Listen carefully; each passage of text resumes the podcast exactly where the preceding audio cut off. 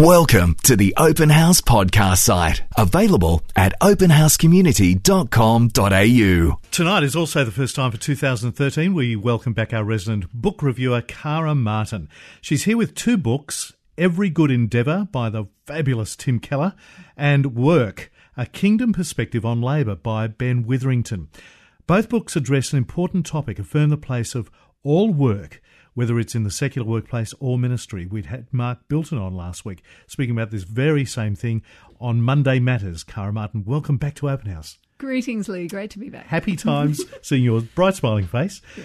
I know you've expressed frustration. I have been known to express the odd frustration about this at the time, about the treatment, lack of teaching you've received from Christian people about being in the workforce.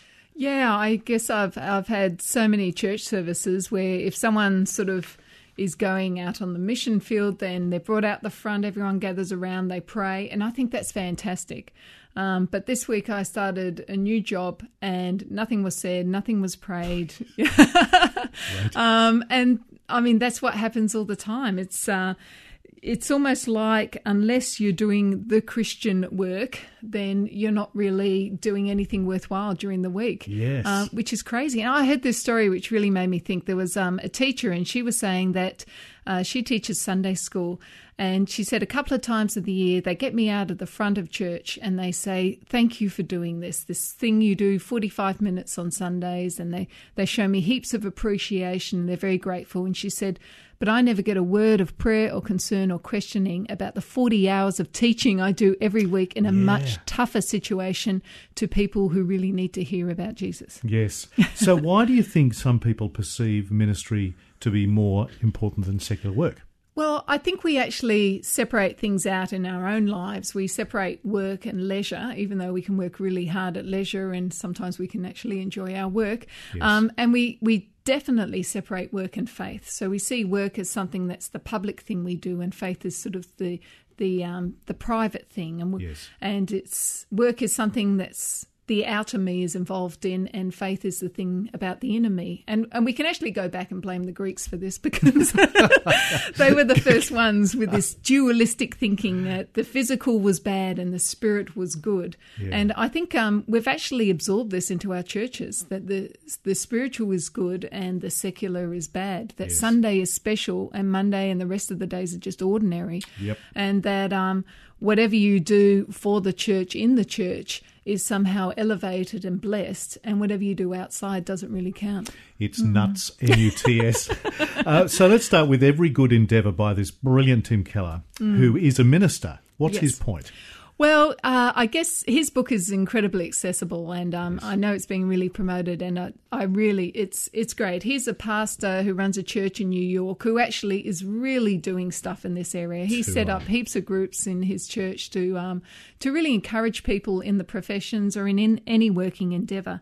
Um, he has three points that he wants to make: that God has a plan for our work um, that we're going to encounter problems with our work, and he gives encouragement about how to deal with that. And then he sa- he talks about the gospel and the work, and he basically talks about the fact that our workplaces can be transformed because yeah. this is the stuff that Jesus does. He changes everything. Yeah. Mm. If you go to the Redeemer.com uh, sermon website, there are some great sermons mm. that he's done on this very issue of work. What about Ben Witherington's book, uh, Work, A Kingdom Perspective on Labour? Well, Ben Witherington is um, a very well known New Testament scholar, and he comes at it from a different angle. He's an academic, um, but the importance of his book is that for a long time people have said, oh, yeah, work's important, and they've left it up to sort of people to champion this, and it's mostly been the workers who've actually championed this.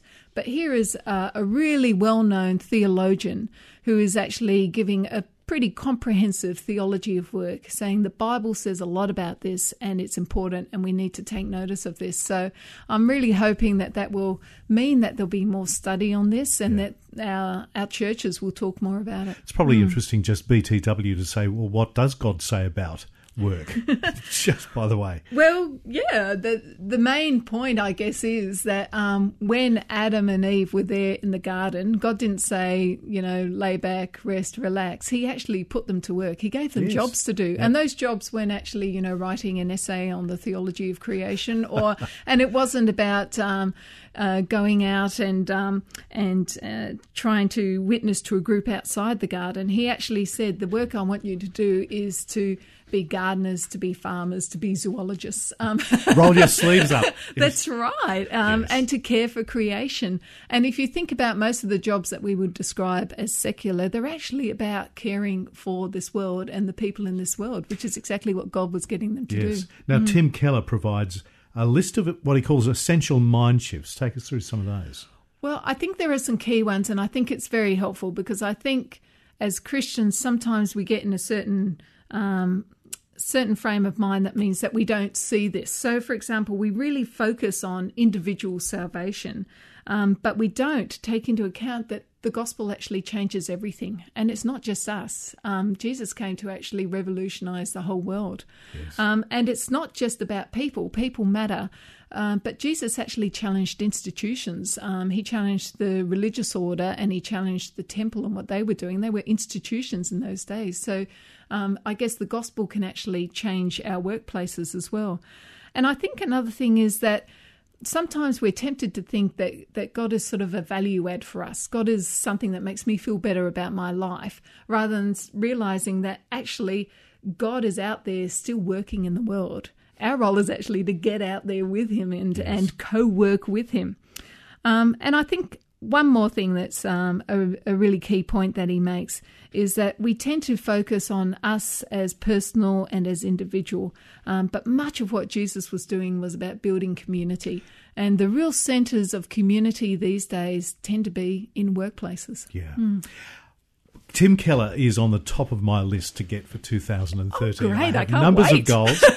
I've had Rick Warren last week. Yeah, awesome. I'm going to have John Ortberg, who's another Oh, great. Mm. uh, man. Uh, we've got um, Mark Driscoll coming up as well. Wow. So Tim Keller's the only one I haven't nailed yet, but watch that space. Kara Martin, always great to talk. Thank you so much. Thank you, Lee. We hope you enjoyed this open house podcast thanks to Christian Super and Real World Technology Solutions. To hear more from Open House, visit openhousecommunity.com.au.